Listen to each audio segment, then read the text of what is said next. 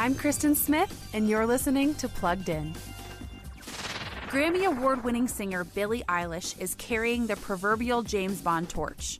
On her latest single, No Time to Die, named after the forthcoming 007 film of the same name, Eilish delivers a theme song that's both somber and haunting. Was I stupid to love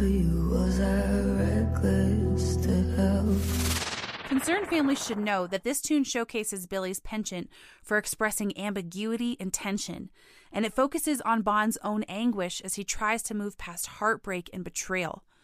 Overall, the song paints a sad picture that leaves Bond fans wondering if the famous spy will ever get a chance at happiness. For more on this review, go to pluggedin.com slash radio. Be sure to follow us on Facebook and Instagram. I'm Kristen Smith for Focus on the Family's Plugged In.